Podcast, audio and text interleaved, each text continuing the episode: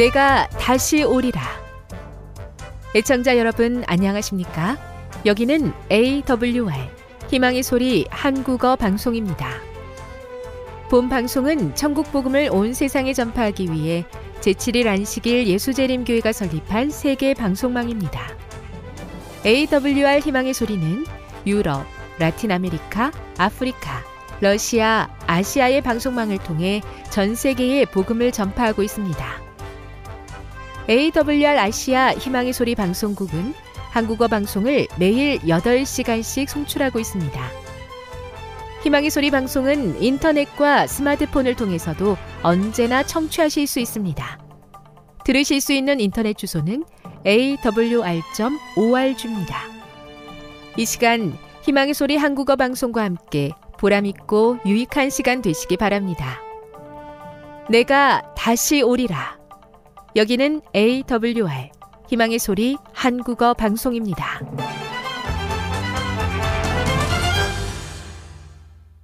주파수 안내입니다. 괌에서 송출하는 우리 방송은 한국 표준시로 새벽 1시 30분부터 2시 30분까지 11,755kHz로 새벽 2시 30분부터 3시 30분까지 3시 30분부터 4시 30분까지 15,530kHz로 새벽 5시부터 6시까지 9,890kHz로 4회에 걸쳐 송출하고 있습니다. 스리랑카에서 송출하는 우리 방송은 한국 표준시로 밤 9시부터 10시까지 15,530kHz로 우즈베키스탄에서는 새벽 3시부터 4시까지 새벽 4시부터 5시까지 9,760kHz로 타지키스탄에서는 밤 9시부터 10시까지 15,255kHz로 송출하고 있습니다. 애청자 여러분의 많은 청취 바랍니다.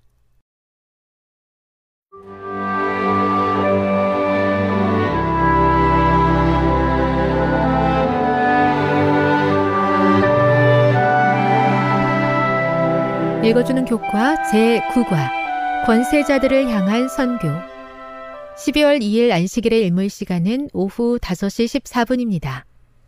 기억절입니다. 사람이 만일 온 천하를 얻고도 제 목숨을 잃으면 무엇이 유익하리요?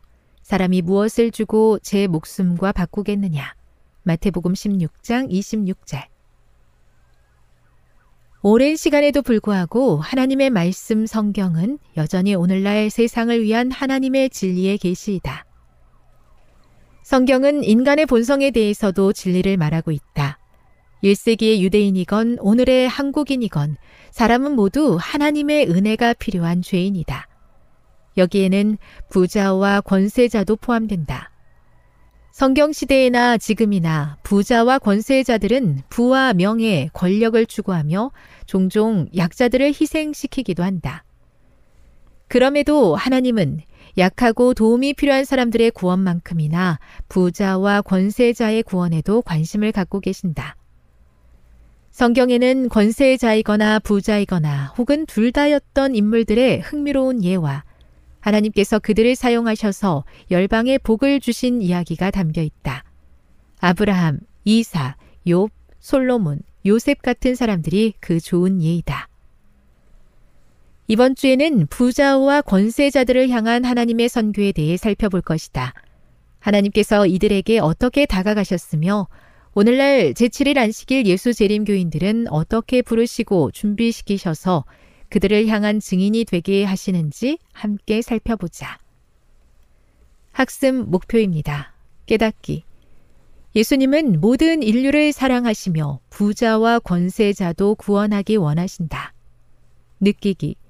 부와 권력보다 더 고귀한 것은 그리스도 안에 있는 구원의 소망이다. 행하기. 부자와 권세자들에게 맞는 방법을 활용하여 한 걸음씩 주님께 인도하도록 기도하고 노력한다. 다음의 내용을 안교 소 그룹 시간에 함께 토의해 보십시오. 1. 내가 개인적으로 친밀한 가장 힘이 있는 사람은 어떤 사람입니까? 2. 느부갓네살을 대하시는 하나님의 모습은 어떤 진리를 나타내고 있습니까? 3. 나아만에 대한 엘리사의 대답은 새신자를 대하는 어떤 지혜를 알려줍니까? 4. 아무 문제도 없는 것 같은 이에게 선교할 때 무엇을 기억해야 하겠습니까? 5. 예수님이 부자 관원에게 재물을 다 팔라고 하신 것은 어떤 의미입니까? 6. 먼저 관계 맺기 힘든 권세자들을 어떻게 대하는 것이 지혜로운 방법이겠습니까? 7. 부자가 아니더라도 재물에 속을 수 있습니까?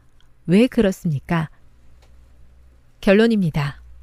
예수님은 모두를 위해 돌아가셨으며 부자와 권세자들에게도 구원이 필요하다. 인간의 본성은 같다. 부와 권력보다 더욱 고귀한 것은 그리스도 안에 있는 구원의 소망이다. 하나님은 사람을 능히 낮추시고 마음의 감동을 주실 수 있다. 변화가 필요한 것을 아시는 주님께서는 그들을 한 걸음씩 인도하시며 우리가 지혜와 노력을 다해 그들을 위해서도 일하기를 원하신다.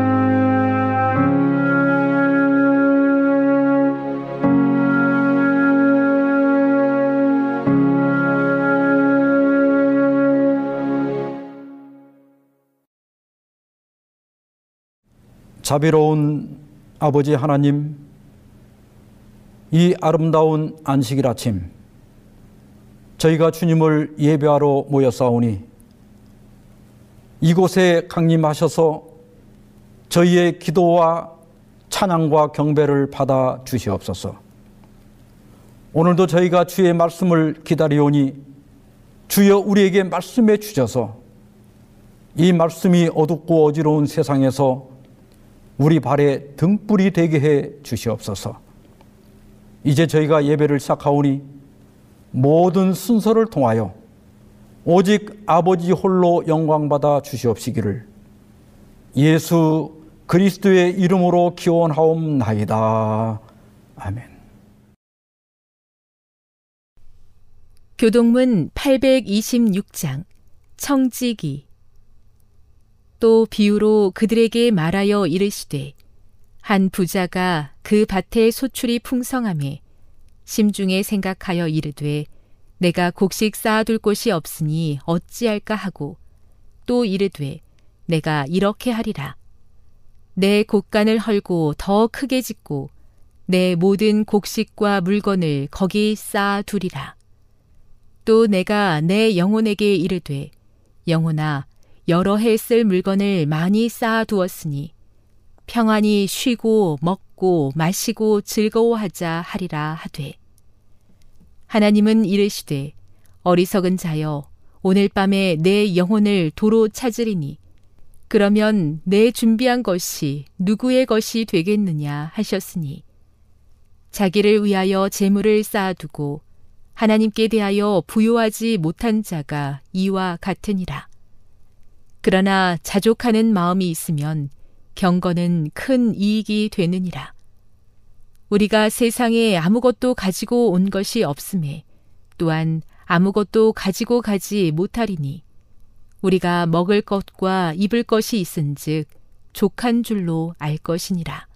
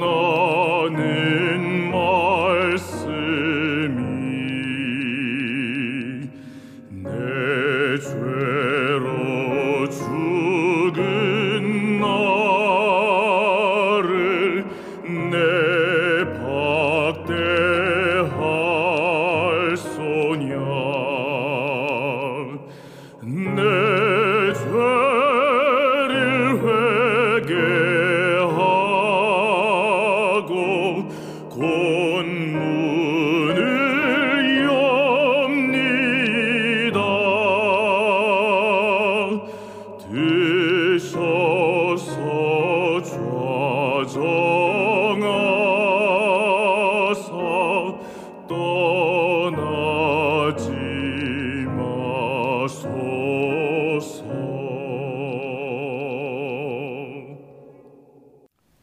먼저 하나님의 말씀.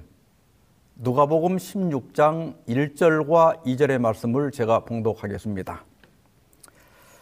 또한 제자들에게 이르시되 어떤 부자에게 청지기가 있는데 그가 주인의 소유를 낭비한다는 말이 그 주인에게 들린지라. 주인이 그를 불러 이르되 내가 네게 대하여 들은 이 말이 어찌 됨이냐? 내가 보던 일을 세마라 청지기 직무를 계속하지 못하리라 하니 비유로 말하라 두 번째 시간으로 오늘은 불의의 제물로 친구를 사귀라 이런 제목으로 불의한 청지기의 비유를 살펴보고자 합니다. 욜로라고 하는 말을 아십니까? 영어에 you only live once 이 말의 첫 글자를 조합해서 만든 말인데요. 인생은 오직 한 번뿐이라고 하는 뜻입니다. 우리나라에서는 2016년 무렵부터 유행해서 욜로 라이프라고 하는 말도 생겼고 그런 삶을 사는 사람을 욜로족이라고 부릅니다. 욜로 라이프의 구호는 한 번뿐인 삶, 즐기자. 혹은 저축 불가, 순간을 산다입니다. 나무 위키에서는 우리나라, 우리나라에서의 욜로의 의미를 이렇게 설명합니다. 인생은 한 번뿐이다. 뒷일은 생각하지 마라. 라는 직관적 의미가 힘든 현대 시대를 겪고 있는 세대에게 절묘하게 와 닿은 것으로 보인다. 즉, 불확실한 미래를 대비하며 전전긍긍하기보단 미래에 대한 대비를 그만두고 현재의 삶에서 최대한 즐거움을 누리겠다고 보면 된다.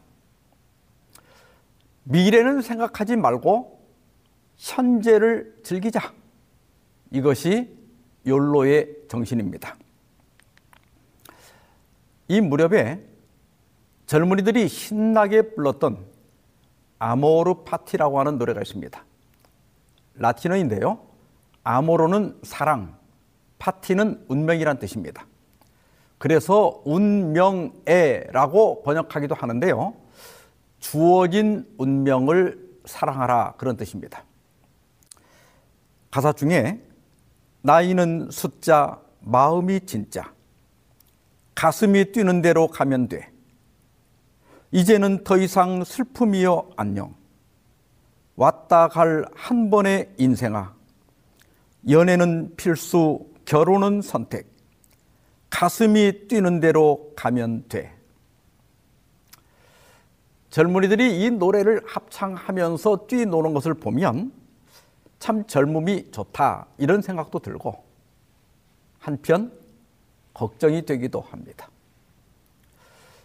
욜로 열풍은 그렇게 오래가지 못했습니다. 가슴이 뛰는 대로 주저없이 지갑을 열었던 젊은이들이 욜로 찾다, 골로 간다 이렇게 말하면서 이제는 주식이나 코인에 뛰어들었습니다. 투자가 재산을 늘리는 방법이긴 하지만은 투기성을 띠고 있다면 이것도 걱정이 됩니다.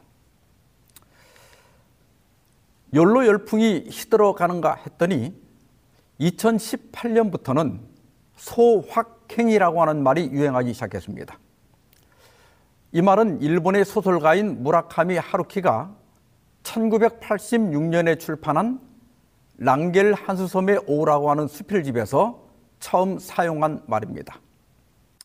소확행은 소, 작지만 확, 확실한 행, 행복을 의미하는데 일상생활에서 느낄 수 있는 소소한 행복을 의미합니다.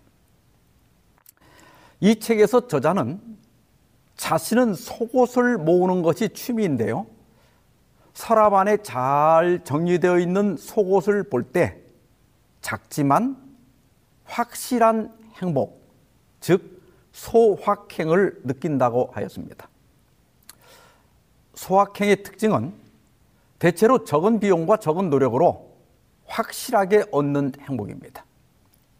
그래서 수입이 적은 젊은 층에서 주로 유행했고 2018년에 올해의 유행어 1위를 차지하기도 했습니다. 어떤 사람은 먹고 싶은 음식을 먹을 때 혹은 차를 마시면서 음악을 들을 때 소확행을 느낀다고 합니다. 또 버스나 지하철을 이렇게 탔는데 빈자리가 있을 때 업무 미팅이 취소되어 자유시간이 생겼을 때 냉장고에 맛있는 것이 가득 찼을 때도 소확행을 느낀다고 합니다. 그러나 소확행을 비판하는 사람들도 있습니다. 청년 실업이 증가하고 미래가 불투명한 청년들에게 소확행은 현실을 은폐하는 속임수라는 것입니다. 지금을 소중히 하고 지금을 즐기고 소소한 것에서 확실한 행복을 찾는 것 자체가 잘못되었다고 생각하지는 않습니다.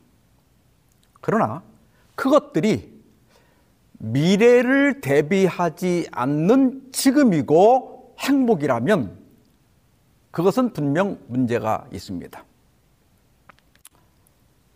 오늘 본문의 불의한 청지기의 비유는 누가복음에만 기록되어 있습니다. 이 비유와 다음에 나오는 부자와 나사로의 비유는 둘 다 미래를 위해 현재의 기회들, 특히 물질을 어떻게 사용해야 하는가에 대한 교훈을 담고 있습니다. 예수께서 불의한 청지기의 비유를 말씀하신 것은 당시 어떤 세리가 비슷한 일을 겪었기 때문에 그 사건을 비유로 들어서 교훈을 주시고자 하셨던 것입니다. 어느 날 주인에게 고발이 들어왔습니다. 자신의 청지기가 재산을 낭비한다는 겁니다. 여기 낭비한다고 했지만 사실은 주인의 재산을 도적질하고 있었습니다. 그러니까 고양이에게 생선을 맡긴 격이었죠. 대개 이런 식으로 쉽게 돈을 버는 사람들은 돈의 가치를 잘 모릅니다. 그래서 흥청망청 써버리고 맙니다. 최근 들어 빌라왕, 건축왕, 빌라의 신이라고 하는 말이 뉴스에 오르내리고 있습니다. 20대 청년부터 빌라를 3,400여 채를 보유한 빌라의 신까지 있다고 합니다. 어떻게 그렇게 많은 빌라를 가질 수 있을까 궁금했는데 알고 보니까 빌라 전세 사기였다고 합니다. 경찰에 따르면 이런 전세 사기 피해 규모가 1만 채가 넘는다고 합니다. 남의 피눈물 나는 전세금을 떼어먹으면 언젠가 들통이 날 것이고 법적 처벌을 받을 건데 그런 생각을 전혀 안 하는지 정말 궁금합니다. 비유에 나오는 불의한 청지기가 또 그랬습니다. 그는 주인의 소유를 훔쳐서 지금 오늘만을 생각하며 살았습니다. 뒷일은 전혀 생각하지 않았습니다. 주인이 그를 불러 이르되 내가 내게 대하여 들은 이 말이 어찌 됨이냐 내가 보던 일을 세마라 청지기 직무를 계속하지 못하리라 고발한 사람이 어떤 증거를 제시했을 겁니다. 그래서 주인은 청지기를 불러 보던 일을 세마라고 하고 해고를 통보했습니다. 주인의 돈을 제 돈처럼 흥청망청 써대던 청지기는 가슴이 철렁했습니다. 모아둔 돈도 없고 해고된 후에 어떻게 먹고 살까를 생각해 봤습니다. 결론은 무엇이었습니까? 땅을 파자니 힘이 없고 벌어먹자니 부끄럽구나. 이 약삭빠른 청지기는 주저하지 않고 움직였습니다. 아직 기회가 있을 때 해고된 후를 위한 작업에 착수했습니다. 주인에게 빚진 사람들을 불러서 기름 100마를 빚진 사람은 50말로, 밀 100석을 빚진 사람은 80으로 고치겠습니다. 왜 그렇게 했습니까? 해고된 후에 그의 도움을 받기 위해서입니다. 주인이 이 옳지 않은 청지기가 이를 지혜 있게 하였으므로 칭찬하였으니 이 주인의 반응이 놀랍지 않습니까? 주인은 불의한 청지기가 장부를 손댄 것도 알아차렸습니다. 그러면 주인이 어떻게 하는 게 정상입니까? 화를 내고 호통을 치고 경찰을 부르는 게 당연하지 않습니까? 그런데 어떻게 했다고요? 칭찬을 했습니다. 여기서 많은 분들이 혼란을 느낍니다. 아무리 비우지만 좀 심하지 않나? 일만 지혜롭게 하면 불의를 저질러도 괜찮나? 결과만 좋다면 부정한 수단을 써도 되나? 많은 의문이 들 겁니다. 그러나 비유를 잘 보십시오. 예수님은 불의한 청지기를 칭찬하지 않으셨습니다. 불의한 청지기를 칭찬한 것은 주인입니다. 예수님은 주인의 재물을 빼돌리는 도적질이나 청지기에 부정한 계획을 칭찬하지 않았습니다. 칭찬은 주인이 한 겁니다. 그러나 주인이 정말 잘했다고 칭찬했을까요? 아닙니다. 아마도 주인은 야 이놈 진짜 머리 하나는 좋네. 벌써 제 살 길을 다 마련해놨네. 그랬을 겁니다. 칭찬은 칭찬인데 긍정적 의미의 칭찬은 아닙니다. 이 세대의 아들들이 자기 시대에 있어서는 빛의 아들들보다 더 지혜로움이니라. 이 말씀을 우리말 성경에서는 이 세상의 자녀들이 자기들끼리 거래하는 데는 빛의 자녀들보다 더 약삭 바르다 이렇게 번역했고요. 쉬운 말 성경에서는 이처럼 세상 사람들은 자기들 식으로 거래하는 데에는 빛의 자녀들보다 더 영리하게 군다고 번역했습니다. 일생을 살면서 추구하는 것들이 세상 사람들과 그리스도인들이 서로 다릅니다. 예수님이 이 비유를 통해 우리에게 말씀하고자 하시는 것은 세상 사람들이 자기들이 원하는 것을 얻기 위해 노력하는 것이 그리스도, 인들보다 더 지혜롭고 영리하다고 하는 것입니다. 실물교원 370페이지입니다. 이 말씀은 다시 말하면 세속적으로 지혜 있는 사람들이 저희 자신을 섬기는 일에 있어서 하나님의 자녀라고 하는 자들이 하나님을 섬기는 일보다 더 많은 지혜와 열성을 나타내고 있다는 것을 의미하는 말이다. 그리스도 당시에도 그러했거니와 오늘날에도 그러하다. 아, 앞에서 말씀드린 빌라 전세 사기꾼들을 보면요. 정말 기가 막힙니다. 자세한 내용을 설명드리지 않으려고 했는데요. 그들의 사기 수법을 알아두는 것이 좋을 것 같아서 간단히 설명을 하겠습니다. 번호를 따라가면서 설명을 들으십시오. 1번, 이제 건축주가 빌라를 지으면 사기꾼이 분양 대행사라고 하는 이름으로 접근해서 자신이 2억의 분양을 해 주겠다고 제안합니다. 그리고 두 번째로 그리고서는 주변의 공인 중개사들에게 한 건당 1천만 원을 주기로 하고 집값보다 높게 2억 5천의 전세를 놓습니다. 그 다음에 3번입니다. 사기꾼은 세입자에게 2억 5천을 받아서 빌라 주인에게 2억을 주고요. 그 다음에 4번입니다. 중개사에게 수수료 천만 원을 줍니다. 그러면 이 사기꾼은 얼마가 남죠? 4천만 원이 남습니다. 그 다음에 다섯 번째로 노숙자라든지 또 금전이 필요한 사람에게 명의를 빌려주면 500만 원을 주기로 하고 빌라의 소유권을 이전합니다.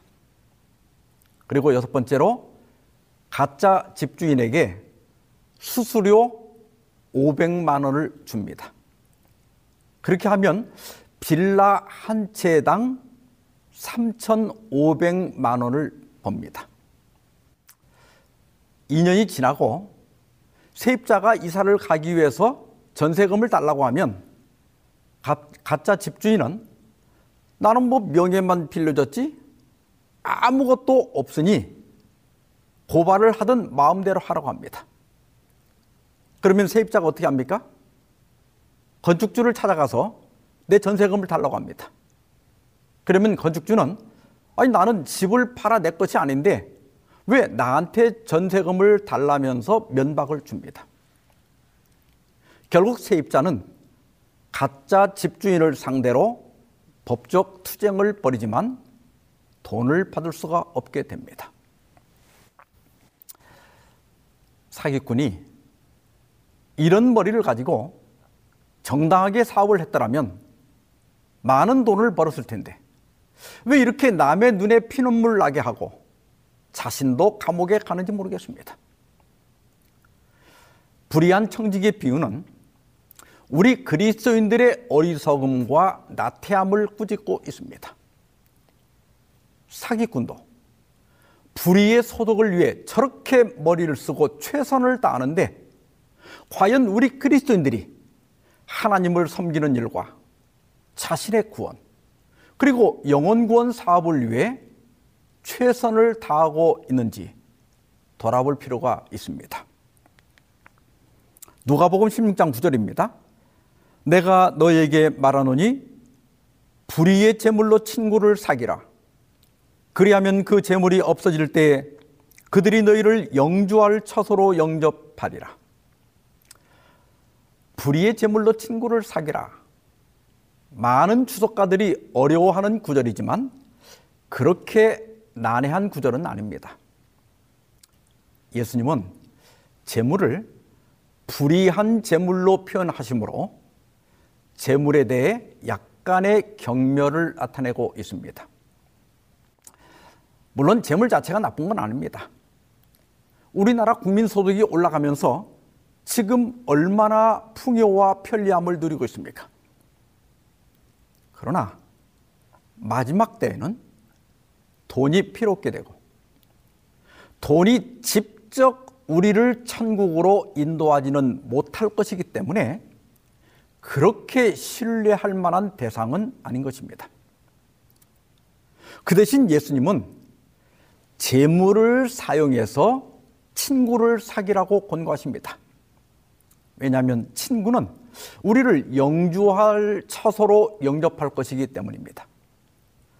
실물교훈 373페이지입니다. 하나님과 그리스도와 천사들은 괴로움을 당하는 사람들과 고생하는 사람들과 죄에 빠진 사람들을 위해 봉사하고 계신다. 그대가 이 일을 위하여 그대 자신을 하나님께 바치고 하나님이 주신 선물을 이 목적을 위하여 사용하게 된다면 그대는 하늘 천사들과 협력하게 되는 것이다. 이 세상의 재물이 다 없어질 때 하늘 집의 문지기들이 그대를 환영하여 맞이할 것이다. 우리의 재물과 재능과 시간을 고통을 당하는 사람들과 복음 사업을 위해 사용하는 것은 하나님의 사업에 동참하는 것이고 하늘 천사들과 사귀는 것입니다.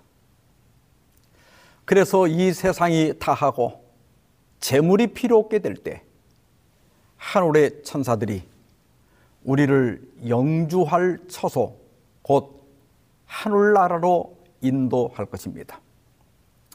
그러므로 불의의 재물로 친구를 사귀라는 것은 하나님께서 맡기신 재물을 내세를 얻는 일에 사용하라는 말씀입니다. 성경 주석은 불의한 청지기의 비유의 핵심을 이렇게 요약하고 있습니다. 예수는 한우를 돈으로 살 수 있다고 암시하지 않는다.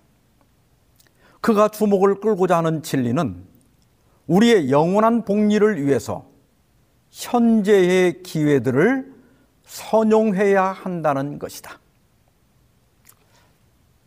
지금과 여기가 중요합니다. 지금 이 순간은 순식간에 지나가지만 지금 내가 어떻게 사느냐, 무엇을 하느냐 하는 것이 미래의 영원한 운명을 결정하고 있다는 것입니다. 이화여대 명예 교수인 이근호 교수님이 계십니다. 올해 88세이신 이근호 교수님이 쓰신 100살까지 유쾌하게 나이 드는 법이라고 하는 책과 올해 103세가 되신 김영석 교수님이 쓰신 100년을 살아보니라고 하는 책은 100세 시대의 필독서라고 할 만합니다. 이근우 교수님께서 약 10여 년 전에 이런 글을 쓰셨습니다. 나는 의대 교수였다. 79세 노인이다. 정신과 전문의로 50년간 15만 명의 환자를 돌보고 학생들을 가르쳤다. 퇴직 후 왼쪽 눈의 시력을 완전히 잃었다. 의사였음에도 불구하고 당뇨병, 고혈압, 통풍, 허리디스크, 관상동맥 협착, 담석 등 일곱 가지 중병과 고달픈 스트레스를 벗삼아서 어쩔 수 없이 살아가고 있다. 그러나 남은 한쪽 눈으로 아침이면 해를 볼 수 있고 밤이 되면 별을 볼 수 있다. 잠이 들면 다음날 아침에 햇살을 느낄 수 있고 기쁨과 슬픔과 사랑을 품을 수 있다. 이 얼마나 감사한 일인가. 인생이란 바로 여기와 지금이다. 행복을 느낄 시간과 공간과 사람은 바로 지금이다. 바로 지금. 여기에서 함께하는 사람들과 어울려서 한 번이라도 더 웃으며 이야기를 나눌 수 있는 내가 바로 즐거움이다. 인생이란 바로 여기와 지금이다. 그렇습니다. 지금이 중요합니다. 과거는 이미 흘러갔고 미래는 내 것이 아닙니다. 지금 잘 사는 것이 중요합니다. 서론에서 말씀드린 욜로 인생은 오직 한 번뿐이다. 그렇습니다. 인생은 오직 한 번뿐입니다. 소확행, 소소한 것에서 확실한 행복을 누리는 것.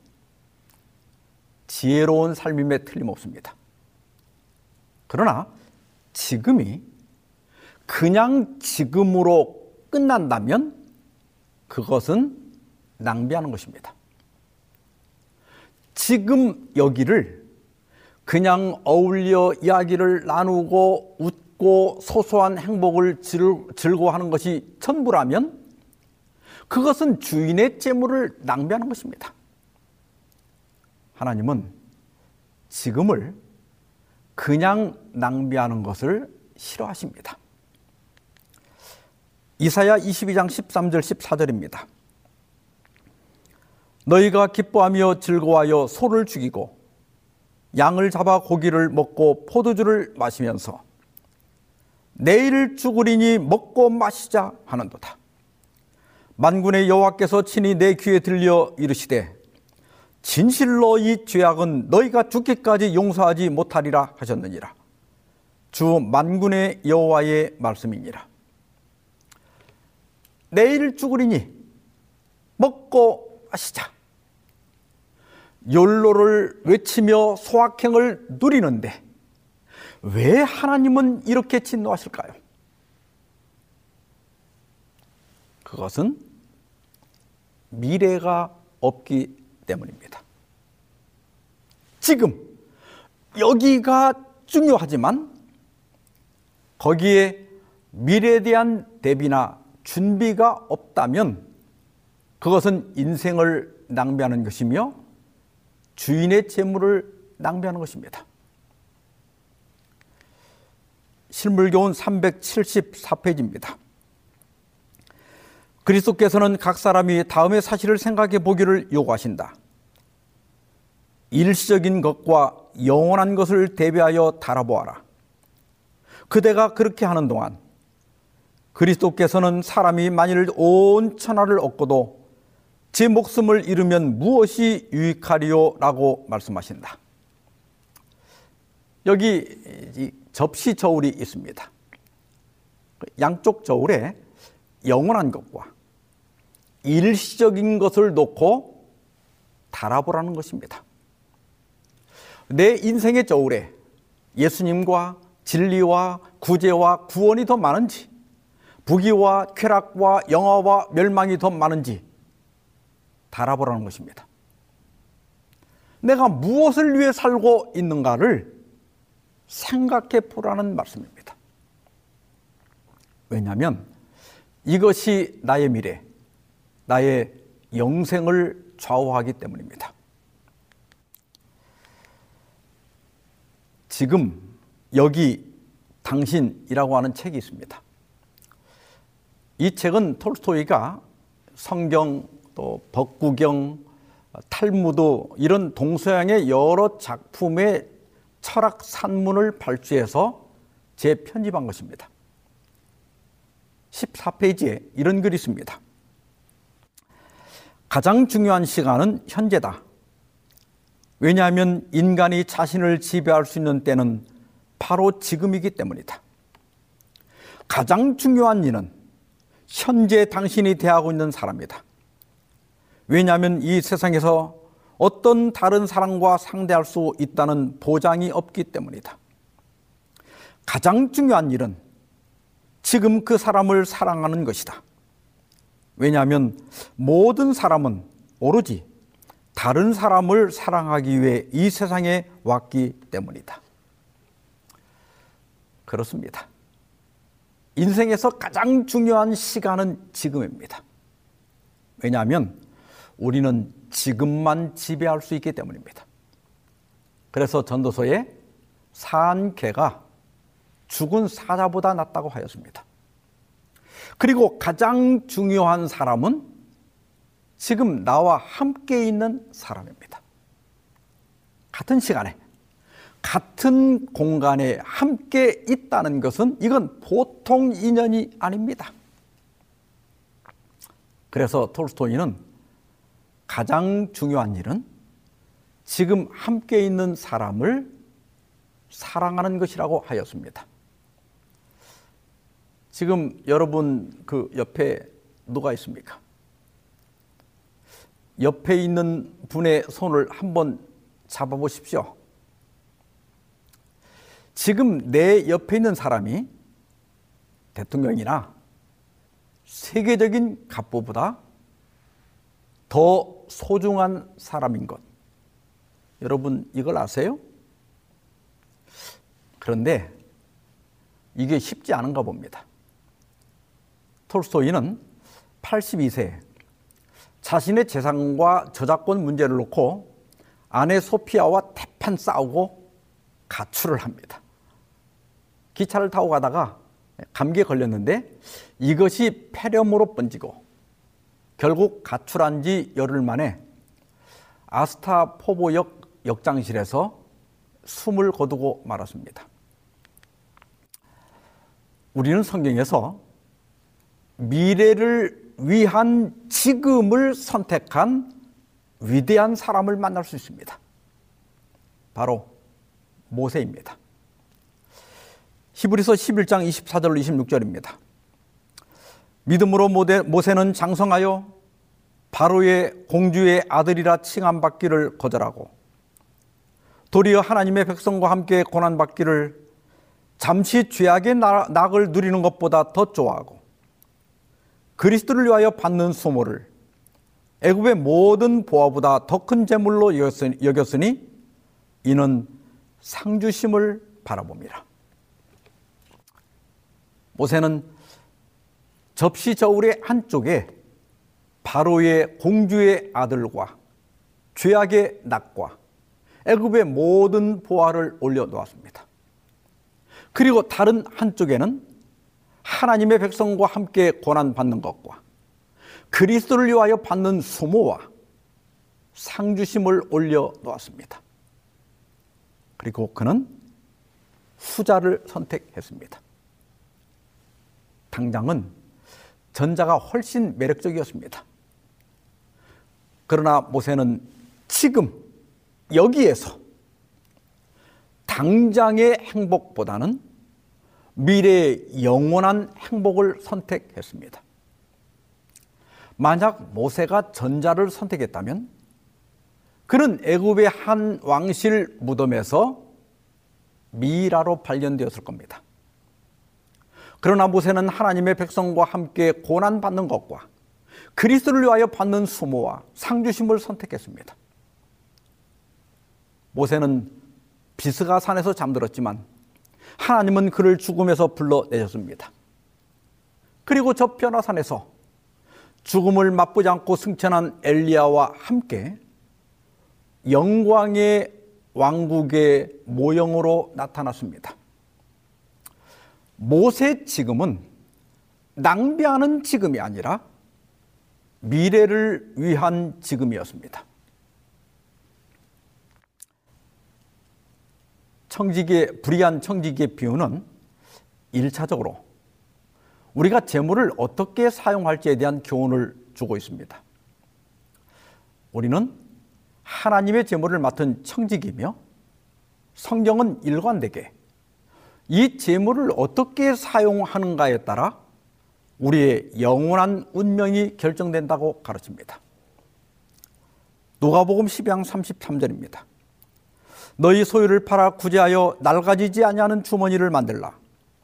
곧 하늘에 둔 바 다음이 없는 보물이니 거기는 도적도 가까이 하는 일이 없고 좀도 먹는 일이 없느니라. 디모데전서 6장 18절 19절입니다. 선한 일을 행하고 선한 사업에 부하고 나눠주기를 좋아하며 동정하는 자가 되게 하라. 이것이 장래의 자기를 위하여 좋은 터를 쌓아 참된 생명을 취하는 것이니라. 우리가 하늘에 갈 때 아무것도 가져가지 못하고 오직 우리의 품성만 가져간다고 합니다. 그러나 여기에 우리의 보물을 하늘로 가져갈 수 있는 방법이 있습니다.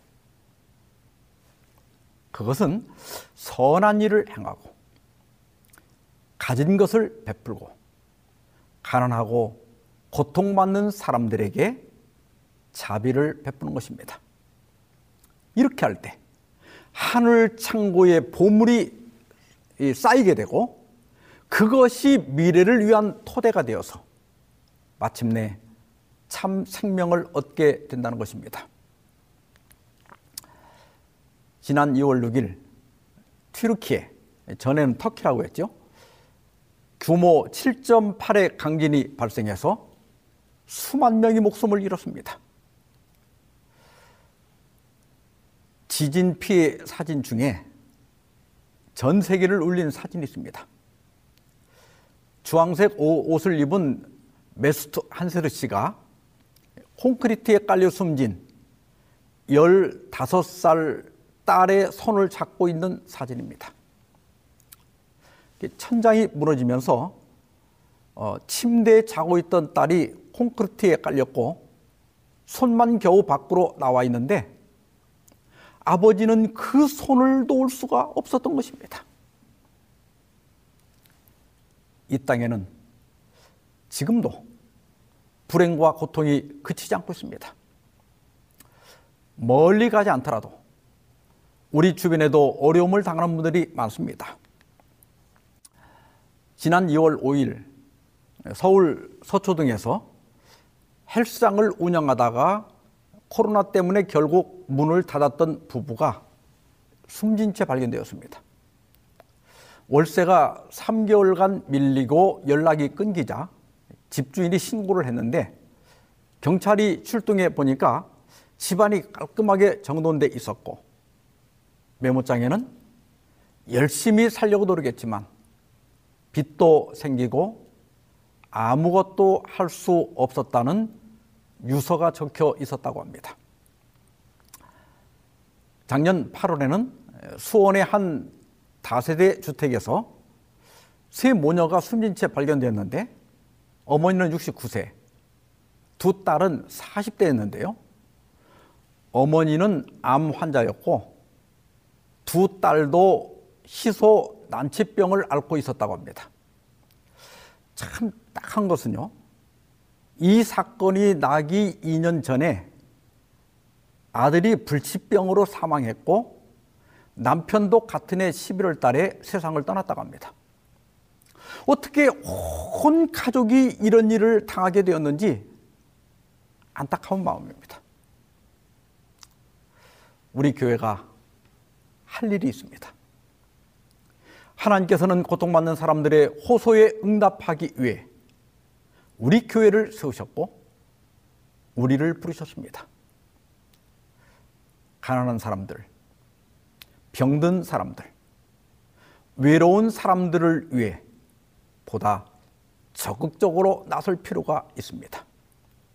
우리 모든 성도들이 11조를 구별하듯 구제금을 구별하여 우리 교회가 구제 활동에 보다 적극적으로 나섬으로 불의의 제물로 친구를 사귀는 일에 동참하는 저와 여러분이 되길 바라면서 말씀을 마치겠습니다.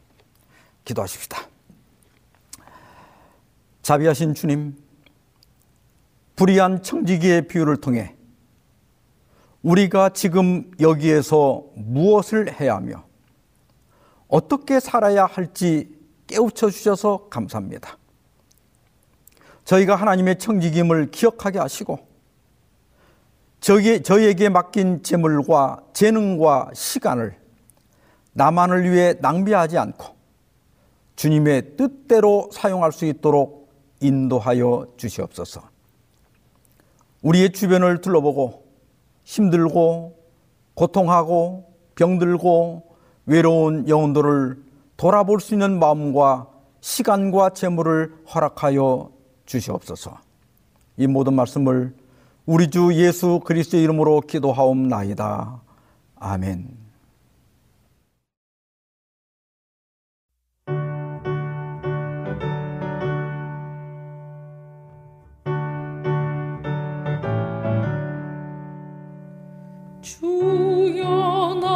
나의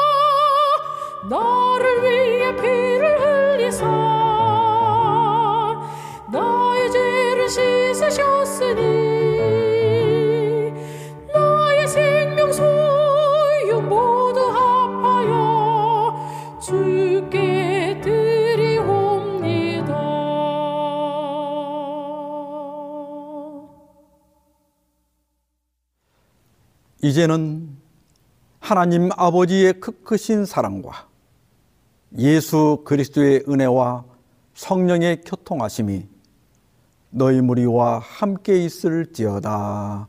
아멘.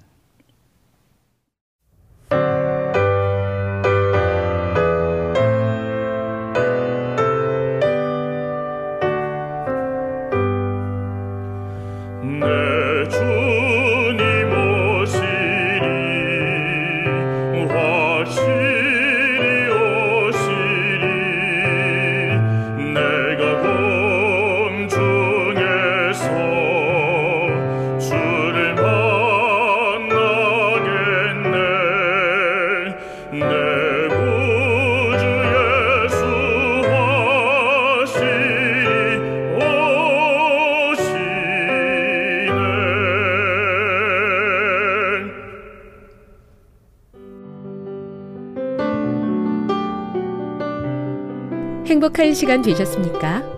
지금까지 여러분께서는 AWR 희망의 소리 한국어 방송을 청취하셨습니다. 방송을 청취하시고 문의를 원하시는 분은 우편번호 02461 대한민국 서울시 동대문구 이문로 1길 11 희망의 소리 방송부 앞으로 편지나 엽서를 보내주시거나 지역번호 02-3299-5296에서 8번으로 전화 주시기 바랍니다. 지금까지 함께 해주신 애청자 여러분들께 감사드립니다. 애청자 여러분, 다음 이 시간까지 하나님 안에서 늘 평안하십시오. 감사합니다. 내가 다시 오리라. 여기는 AWR 희망의 소리 한국어 방송입니다.